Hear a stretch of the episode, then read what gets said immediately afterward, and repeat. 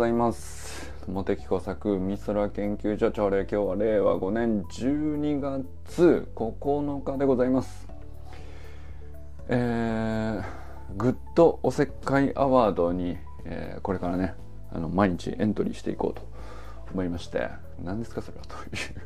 グッドおせっかいアワードはあの僕もよく知らないんですけどあのユージンさんがね先ほど投稿されてたんですけどあユージンさんおはようございます。今日からねグッドおせっかいアワードに毎日何かしら一つエントリーしていこうかなと。い うあの、まあ、せっかく記事読んだんでね。あの、まあ、そのつもりでやっていきたいなと思います。まあ、グッドおせっかいアワードの趣旨ちゃんと分かってるかあの分かんないんですけど。あの何でしょうね。頼まれてないんだけどえー、よ多分ためになるんじゃないかなっていうでも押し付けがましくないというちょうどいい圧 圧つぼ押しぐらいの圧がいいんでしょうね。でそれであのこういうふうにするといいらしいよとかこうらしいよとか何だったら手伝いましょうかとな、まあ、何かしらそういう話を誰かにすれば話というか、まあ、行動でも何でもいいんですけど。でこれでいくとですねあの一昨日のねあかねさんのストーリーズ見た時にあこれはあのよしぜひ調べようと思ったことがあったんですけど。あの まあ多分ねまあ多分なんですけどあの何の確証もないですがあかねさんおそらくですねものすごいいろいろこう頑張ってる、うん、歯を食いしばって頑張ってんだなと僕は解釈しましたね。まあ何かっていうとあの赤根さんがその ちょっと夜に歯ぎしりなのかあの食いしばっちゃうみたいなもうなんかその感じがちょっと最近あって、えー、まあなんか、まあ、それねその疲れてるから歯ぎしりしちゃうのかあの食いしばっちゃうのか食いしばっちゃうもんだから眠りが浅くなってまた疲れちゃうのか、まあ、両方あるんでしょうけどまあこれ、まあ、僕自身あんまり自分がそうなった経験はないんだけど、まあ、家族とかあの近しい人で行くと、まあ、確かによく聞く話だしその珍しい話じゃないんだけど、まあ、確かに何でしょうねあれっていう。うん、ずっとあのいびきみたいなのと違ってずっとそ、まあ、あの人はそういう人だからずっとするよねっていうわけじゃなくて、まあ、何かしらこう、うん、コンディションに応じてそういう時期が来るとかっていうことだと思うとまあ、よく考えたらあんまりこうちゃんと理由考えたことなかったし仕組みって何なんだろうなと思うと結構不思議ですよねっていう。でちょっとねあのまあそのにわか勉強をしてみたんですよ。あの食いしばりとかあの歯ぎしりとかあのやっちゃうっていうのは、まあ、寝てる間なんでね無意識なんだけども、まあ、まずそもそもあのどっから入ったかっていうとですねどういう筋肉で、えー、顎って噛んでんのかなっていう そこからフィジカルから入りました。フィジカルから入りましたけどもあの筋肉図鑑見てですね。でなんかどうやらあの大きくいくとこの後筋っていう顎についてる筋肉とあの側頭筋っていうなんかあのこめかみあたりからあの顎をぶら下げるっていう筋肉がまあこれが大きいらしいということは分かったんですよ。でまあ YouTube とかもなんか、まあ、よくある悩みみたいなんでそのなんだ治療家さんとかがさ YouTube で出されてたりしてだからまあここの顎の筋肉と側頭筋の両方をまあどうやってストレッチするかみたいなのとか、まあ、緩めたりほぐしたりみたいな、まあそういうのが結構上がってんですよ。で、なるほどと思って、まあ自分でもやってみたんですけど、まあ、なんかこんなストレッチがあるとかっていう、なんかその、まあそれはね、あの、まあこれはコメント欄に後で入れとこうかな。まあ僕が見たやつね。あの、あかりさんももうそういうのを探されてるかもしれないけど、なるほどなるほど、まあ、このそもそも、えー、噛む筋肉自体が、あの凝ってるんじゃないかと。いう話ですね。まあそれをどうやってほぐすかっていうのは結構 YouTube によく載ってるなと思いました。で、なるほど、こうやってほぐせばいいのかと。ま あなんかいろんなほぐし方あるらしいんですけどまあそれはほぐれればほぐれた方がいいだろうし、まあ、それだけでじゃあ完全になるのかっていうといや多分そもそもあの歯を食いしばって頑張るような何かしらに取り組んでる時だと思うんですよね結局ね。あのまあだからそれをストレスと言ったりあのそれはもう本当に心理的なストレスなのかあの肉体的にこうか活動としてあれもやんなきゃこれもやんなきゃっていう風なこう活動的なストレスなのか。でそれを本人がいいと捉えてる悪いと捉えてるっていうのは実はあんまりあの解釈の問題ではなくて結構まあ負荷が強ければ歯を食いしばるっていうのは自然な動きなので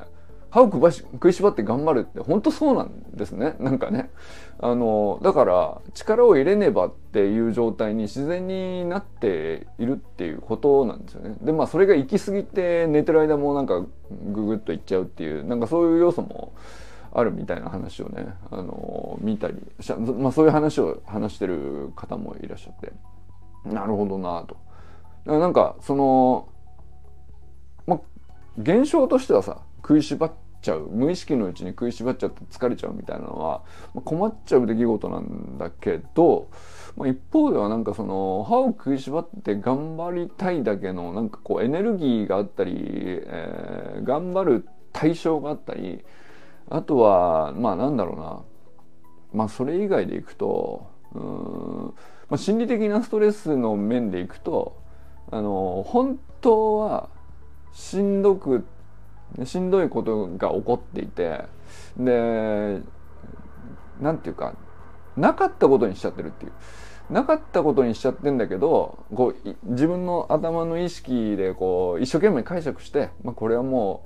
うあのしょうがないからっつって、えーえー、まあ一見こううん起きている間の理性においてはあの受け入れたような感じになっているんだけど無意識になると実はまだ全然そのモヤモヤは心の奥底では消えてないみたいな時に、まあ、寝てる時に結局その我慢したりとかストレスを思い起こしたりみたいなの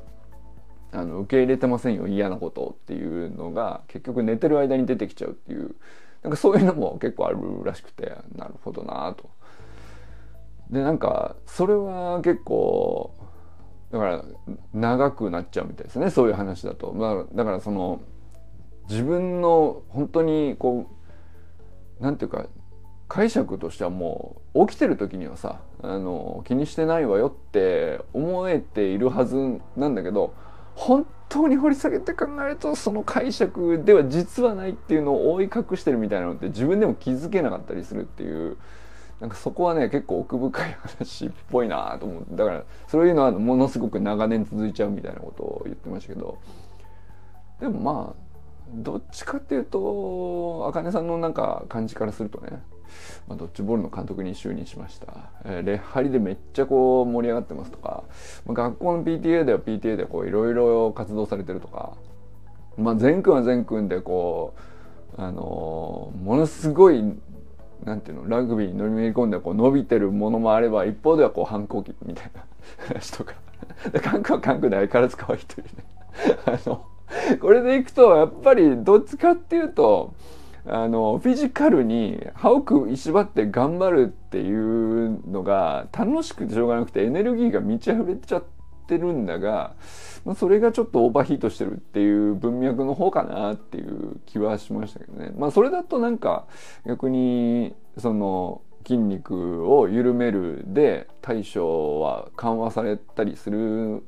範囲なのかなとは思ったりしましたけどね。まあなんかその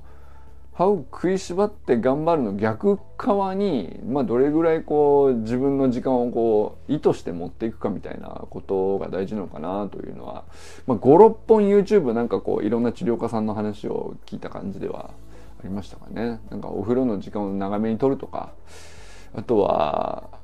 うんまああと周平さんも言ってましたけどねあの、まあ、神経的な疲れに関してはもうやっぱり睡眠しかないよという話でしたね。いやそれはそうだなと思いましたね。まあでもその睡眠中に食いしばっちゃうんだよって話だからこれまああの長い時間寝りゃいいのかっていうとそうじゃないのかもしれないですけど、まあ、だか寝る眠る以外でこうなんかあの何も考えないとかあえて何もしない状態を意図的にちゃんと10分でも30分でも1時間でも頑張頑張っちゃいけないんだけどその意図して作り出せるかっていうのはこれは何だろうね。つい頑張っちゃう人にとっては休むのが技術だよねっていうのがなんかやっぱり結局今週1週間ずっとそういう話してたなとは思うんですけどやっぱこういう話もあんだねと。食いしばって頑張ってる人に向かって食いしばらないようにするっていうのは逆にその難しいことであるっていう状態にこれこんな問題考えたことなかったですけどね。うん、いやなんかまああのそのこのフィジカル的なこういうね、あの、筋肉の構造みたいのでなんとなく見ているとまあ実際に噛む自体の筋肉はさこの大きく言うと後筋とこの側頭筋っていう2つの筋肉なんだけどまあ細かいのはちょこちょこねありますけどこれがこう常時固まってこう収縮する方向に行く、まあ、この首とか胸周りとかそそっちがその常時後筋と側頭筋を縮めるように固まるポジションにあの周りがこうどんどんどんどんこうなんていうかあのなっていっちゃうっていう。それを話してる人もいましたかね。なんかだから大体やっぱりその胸が内側にこうなっていくっていうかあのなんですかね。胸周り強鎖関節あたりがこう硬くなって内側にっていうのはだからまあその以前ね中西哲夫さんの鉄トレの話でもやってましたけど、まあ、スマホでこう持ってる強鎖関節の方がこう内側に入巻き込んできちゃうとかあとまあパソコン仕事もそうだし、まあ、あとはなんだろうね。こう接客業とかあとはこう結構緊張する場面にね金融機関だと多いと思うんですけど人と相対してる時にリラックスして話すっていう状態じゃあんまりないとは思うんですけどそうすると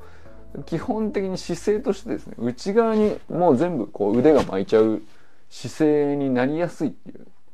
なんかその話を結構してましたね。だからなんかそれをこうどう開くのっていうのを、まあ、フィジカル的には結構だから胸周りの筋肉を外にゆっくり開くストレッチをしたりとかあと肩甲骨をこう動かすみたいなことを言ってる人がいたりとかで、まあ、そそういうその上半身の結構でかい筋肉自体が内側にこう巻き込むような状態になってると結局こう筋肉の連動でこう全部つながってるんで、まあ、そうするとこう後筋とか側頭筋もこう常にあの収縮した状態がこう平常のポジションになりがちでそうすると硬くなりやすいみたいなそういうつながりを話してる人もいましたけどまあなんかあのこれはねあのおせっかいというにはあの勝手にちょっと勉強し始めましたなんでおせっかいに至ってるかどうかまだ微妙なところですけど あのグッドおせっかいアワードにねあのエントリーしたいという趣旨でねあのあかねさんのあの歯を食いしばって頑張ってる状態をあのちょっとリラックスするにはどうしたらいいか問題をですねちょっと研究してみたいなと。あのまあ今のところ今日わか1日で分かったことはこんなぐらいなんだけど、まあ、これからちょっとしばらくね、あの気にしてみようかなと。でまああの解が解決策が見つかるかどうかねちょっと定かじゃないんですけども研究してみることは何かしらの貢献にはなるかなと。あので、えー、ああの押し付けではないちょうどいいおせっかいとしてですねあの研究してみました。どうですかというね。あの そんな話になったらいいなという、まあ、そんな感じです。えー、そうでもねこんなことないとあの噛むための筋肉がここにあるみたいなの考えたことなかったですけどね。あとここにも頭の横にもこんな結構でっかいめの筋肉があって、えー、これがあ下顎関節をこう内側から吊り上げて引っ張ってるみたいなそんな仕組みらしいんですけどへえと、まあ、分かったから何のなのかちょっとあんまりねまだよく分からないですけどへえと思ったよね。なんかよくできてるなと思ったよね だからこの顎の関節とかって結構難しい動きいろいろしてるんですよ。物を食べる時には。横にも結構あの細かく動かしたり右で噛んだり左で噛んだりとかあの無意識にやってますけどそれはそれでなんか細かく制御する細い筋肉がちょこちょこついてたりとかああよくできたなって感心してる場合じゃないんですけど。あのいずれねなんかあのお役に立つようなことがね見つかるかもしれないというね期待のもとで一応勉強しております。はい、えー、まあそれが見つかる前にね良くなればいいなとも思いつつですね。はいえー、そうそう。でそうそう。あの周平さんがねあのここ連日スタイフでですね僕もうあの新たなリクエストとかって出してないんですけど 昨日昨日だっけ？一昨日だっけ？あの健俺の俺的健康法みたいな話をしててあれ結構分厚いいい話だなと思ったんでシェアしたんですけどあのまあここまあ23年ね誰しも免疫を下げないためにはどうしたらいいかっていうテーマはあのみんなに共通したんだけどまあ、みんなそれぞれアプローチ違ってたよねっていうその、まあ、もちろん共通した、まあ、当たり前のことはあると思うけどそれ以外にも、まあ、何食べるとか結構ねばらついていい話だしまああとはちょっと崩れてきた時にどのように対処するのが自分にとってはいいと思ってるとかっていうのもまああのある程度自由じゃないですか。そのとにかく食べて元気になろうっていう人もいればあの食べちゃうと内臓に負担がかかるんで食べるのはやめてとにかく寝ようっていう、まあ、周平さん的なアプローチは僕はそっち派ですねどっちかというとね。あのまあ食べ過ぎだよね基本的にっていうのが僕の反省なんですよね。まあそんなになんか僕はあの大飯食いじゃないし、えー、お酒も飲まないんで。カロリーオーバーってことはあんまりないんでむしろあのカロリーもちょっと取ったらっていうことぐらいの食生活のような気もするけどまあでもね何気にあの気づいたらあのお菓子つまんでたなとかね。あの気づいたらなんかそのちょこちょこちょこちょこその大量にバクバク食ってるわけじゃないんだけど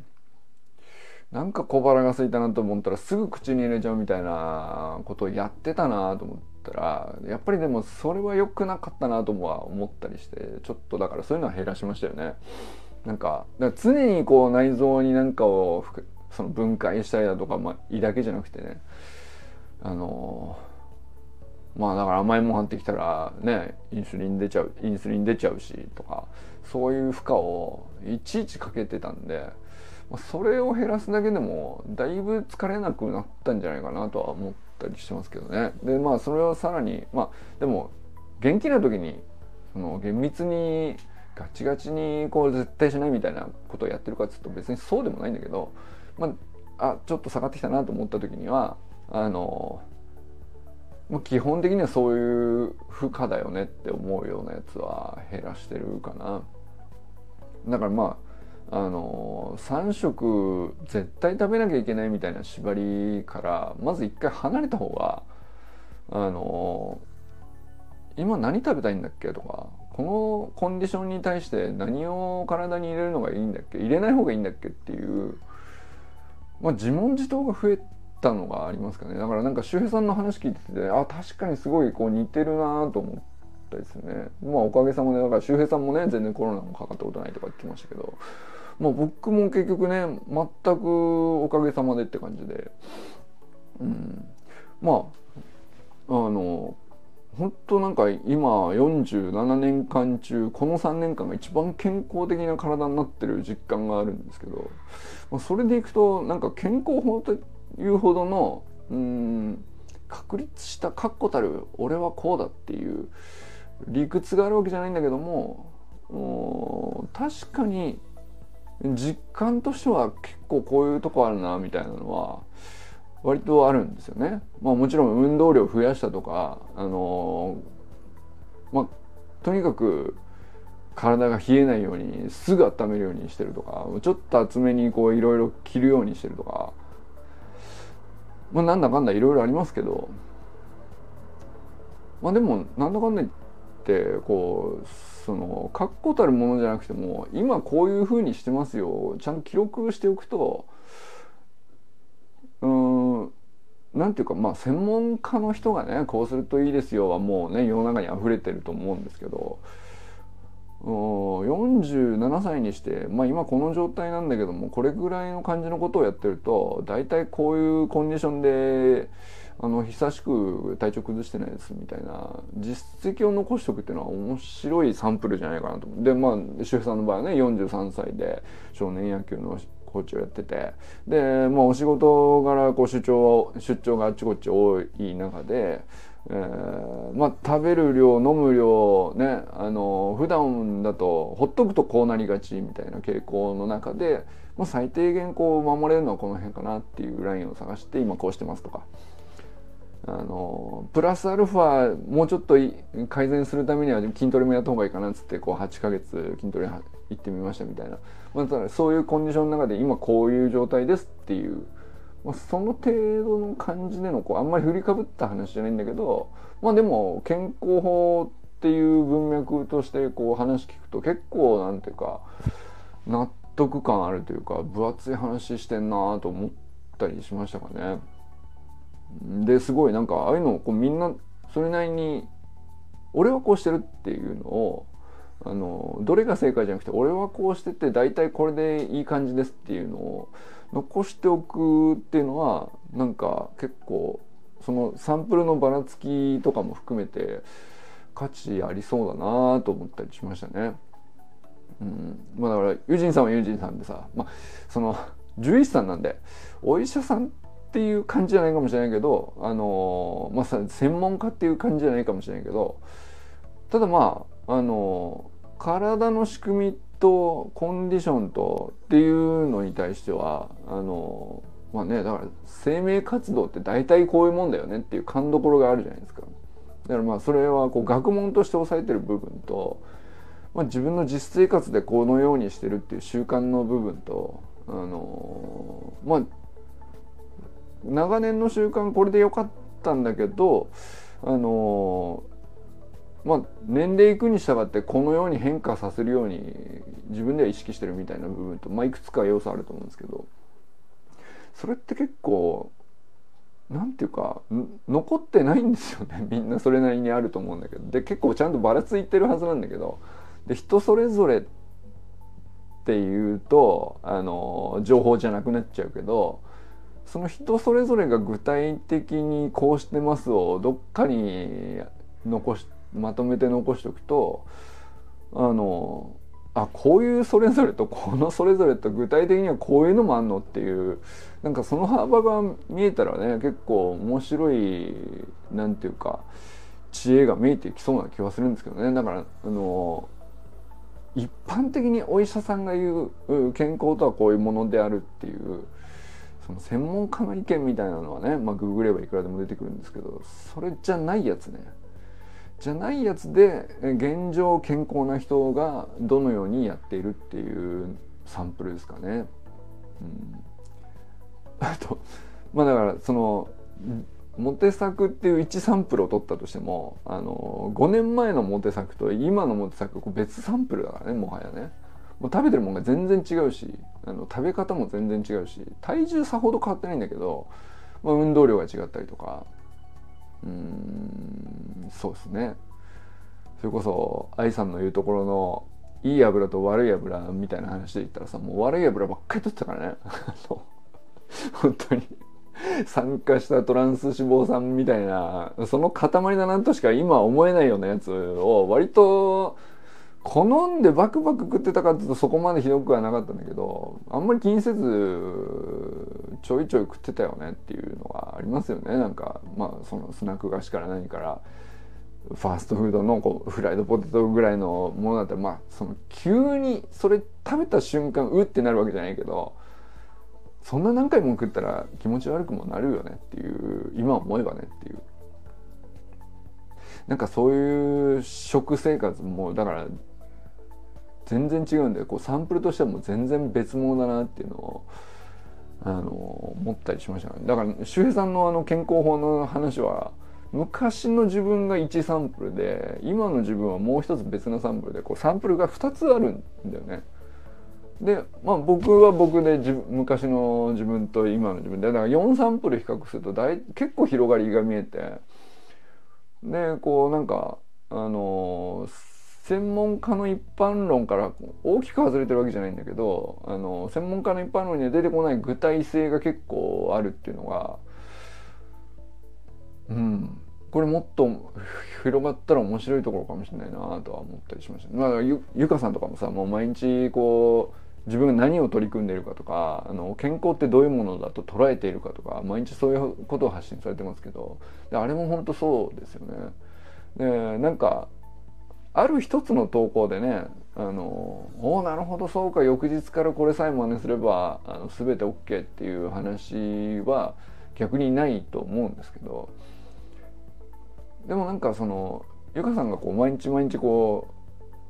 ういろんな積み重ねをしてるっていうプロセス自体がまあなんか周平さんのスタイフとすごく似てるなと思ったんですけど具体的でささやかなんだけどちょっとみんなと違うでもどうやらそういうことが良さそうだねっていうなんか要素が詰まってるものね。なんかああいうのはすごい知恵のこうなんか匂いがするというか。いやなんかあのいい話だなと思いましたね。うん。まあそうちょうどねあの今週先週あたりですか。あのちょこちょこ 急に寒くなったりしたんで体重崩したりとかあの結構いたと思うんですけどでもなんかあの向き合うきっかけになってだから急にねその休憩だとか疲労とかあの考えるきっかけになって結構勉強になりましたね。だからその周平さんも言ってたけどその疲労もさ筋肉疲労か神経疲労かああと何かそ内臓疲労だね。そうこれその筋肉疲労はさ、まあ、感じやすいですよね。なんでまあほぐせばいいとかあのどこ押せばいいみたいな話で何だったらねあの対処しやすい方なのかもしれないですけど神経疲労って自分で気づけないよねとかあのあとは内臓疲労に至っては健康診断の時に年に1回の健康診断でなんか発覚するかもしれないけどいやもうちょい細かくねあの季節変化もしながらあのこういう忘年会シーズンにはあのこの臓器に結構負担いくけれども あの夏は夏で別のところに行ってんですよっていうのは本当は違うはずだし対処も違うはずだし何を休めて何をやった方がよくてっていうのは違うと思うんですけどいかんせんだからこう客観視しにくいんでしょうね。まあ、だから気づくとこういろいろ負荷が溜まっちゃっててあのしばらくぶりに検査してみたらここの数値悪いですよみたいなことだけであの判断せざるを得ないみたいな。だから自分でメタ認知できないできないわけじゃないんだけどしにくいですよね。そこが難しいんだろうけどでもなんだかこうだから周さんの話聞いてて思ったんですけど多少やっぱり意識向けさえすればまあだからこのこの食べ物をこういうスピードでこれぐらい噛んで、えー、これぐらいの量を入れたらどこにどれぐらいの負荷がかかって何時間ぐらいかけて回復するのかみたいなのを分かってたらそんな無茶しないんだと思うんですよね。で逆にそのね取り入れるっていうのは必要なことでもあるから、まあ、効果は何なのと、まあ、だから負荷はかかるんだけど一方ではこうメリットがあって発揮するエネルギーとしてはこういう効能があるんじゃないかとか。で同じ炭水化物取るよねって言ってもだから短期的にエネルギー発揮をもう今日あの朝食べて今日の昼なんかあのエネルギー発揮しなきゃいけないっていう時だったら、まあ、ちゃんと取った方がいいかもしれないし、えー、まああとは長距離走みたいな話だったらね脂質も必要なんでしょうしみたいなこうなんかちゃんと仕組みとまあだかエネルギー発揮の仕組みと、えー、でもまあそのメリットを得るために行くばっかはある程度こう自分に負荷がかかって一時的にはこうデメリットが絶対ないわけじゃなくて取り入れたらメリットだけが出てくるわけじゃなくてある程度にちゃんと負担もかかってるっていうのを意識するだけでだいぶ話変わってくるかもしれないですよね。その直接それはメタ認知なのかっていうとあのまあこれ食べたら数値でね腎臓にどれぐらいの負荷が数値が上がったみたいなのがすぐ分かるっていうことは基本的には無理だと思うけどでもまあ仕組みを理解しておくっていうのは自分の行動にはかなり変化が起きそうだなとは思ったりしたかな。なんか周さんの話聞いてね。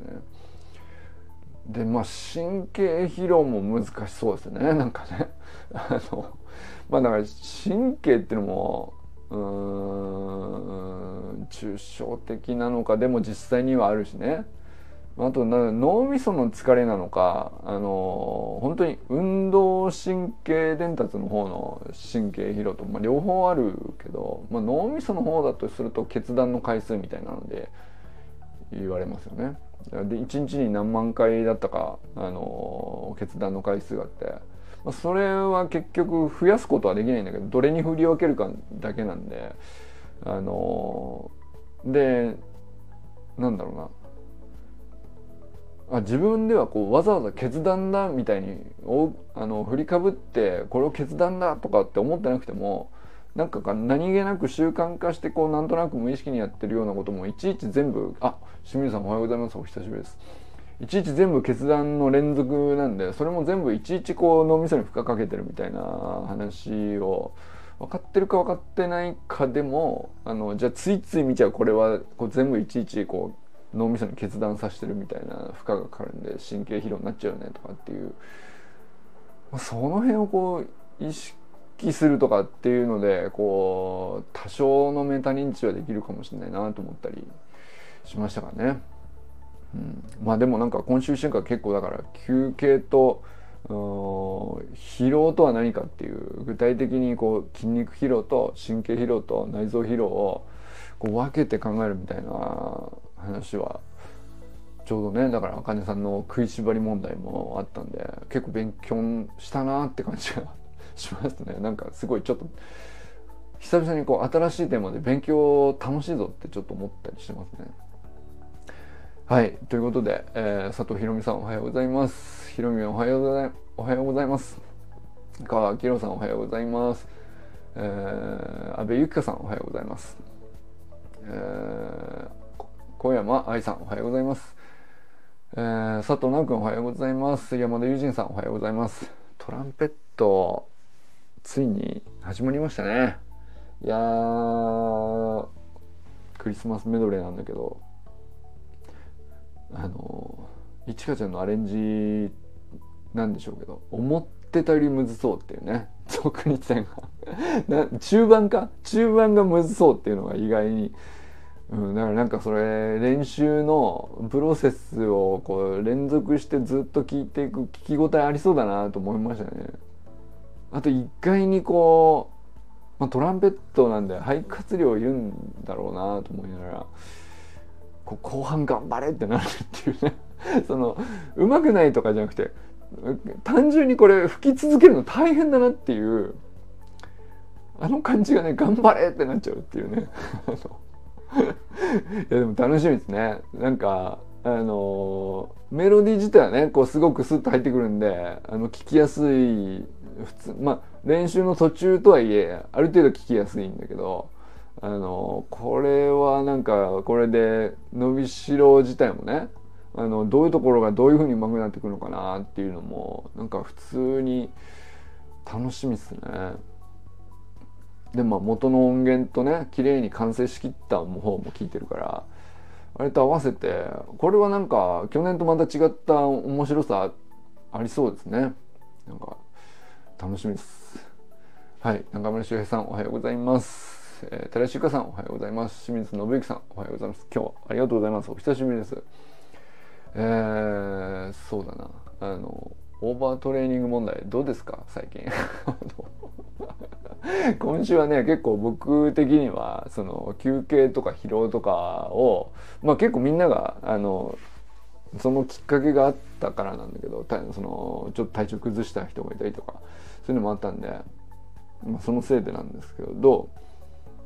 もう結構ね今週いい勉強になったなと思いつつでもそういえば疲労と休憩について技術が必要だよねっていう話が一番もあの関わりそうだなと思ったのが清水さんだったっていうね。あのいつもオーバートレーニングから抜け出せないという。あのそういえばなと思ったりしましたけどね。どうですか最近。ちょっと休めてますか？ daily pain tracking。なるほど。pain ね。なるほど。やったことを書くんじゃなくて今の痛みについてですか？ちなみに今どこが痛いんですか？あのふくらはぎとか。だからあれ筋肉の名前で書くのがいいかもしれないですね。あの右上、うん、右の前傾骨筋とか。なんかそういう そういう筋肉の種類の名前でちゃんと言うっていうね。でそうすると、まあ、まずその筋肉でどのような動きをしてるのかみたいなのはねあの勉強単純に勉強になるしあのでそれが硬くなったりあの痛くなったりすると次はそれを補うせいでどこに負荷がかかるのかっていうのが連動してたりするじゃないですか。